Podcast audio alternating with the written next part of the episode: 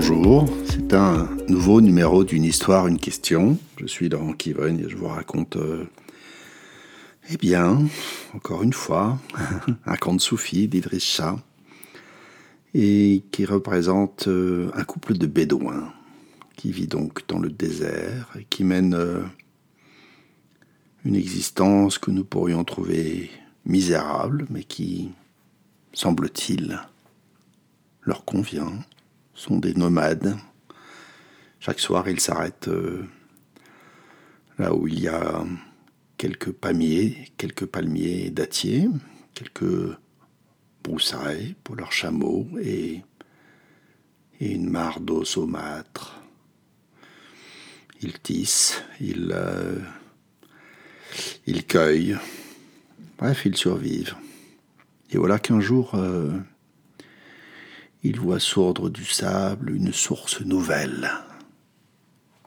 Ils y goûtent l'un et l'autre, et bien que sans doute cette eau nous paraîtrait à nous horriblement salée, elle est pour eux si différente de l'eau saumâtre qu'ils ont l'habitude de boire, qu'ils lui trouvent un goût de paradis. Et ils décident tous deux, cet homme et cette femme du désert, qu'ils ne peuvent garder cette eau pour eux et qu'il qu'il faut la partager avec quelqu'un qui saura l'apprécier à sa juste valeur. Ils se mettent en route pour le palais du calife. Ils emmènent avec eux deux autres de cette eau, une pour eux-mêmes et une pour offrir au calife.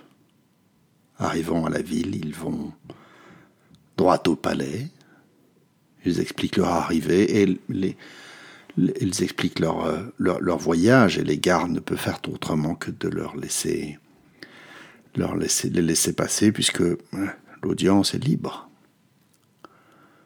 Le calife Haroun el-Rachid les écoute euh, attentivement et puis il goûte l'eau, l'eau du paradis.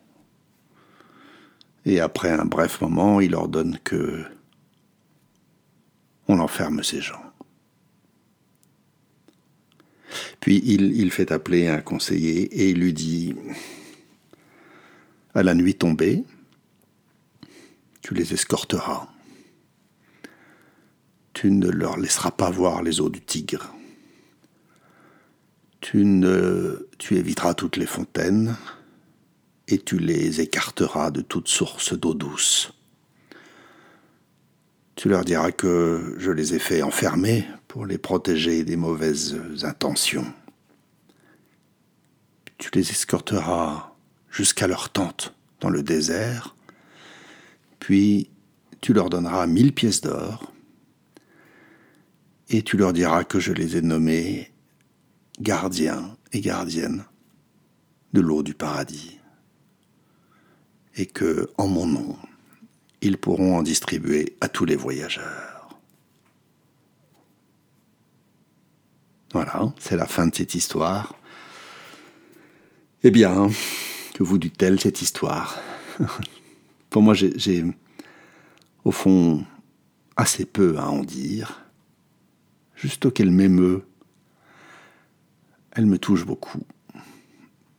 Il y a, quelque chose de tellement délicat dans cette histoire que et, de tellement optimiste aussi, puisque ça, ça dit, me semble-t-il, que finalement,